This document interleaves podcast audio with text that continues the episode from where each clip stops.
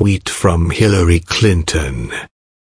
The GOP wants to break their bipartisan pledge cut funding for the Children's Health Insurance Program to pay for their tax cuts to the wealthy corporations. We must take care of our children.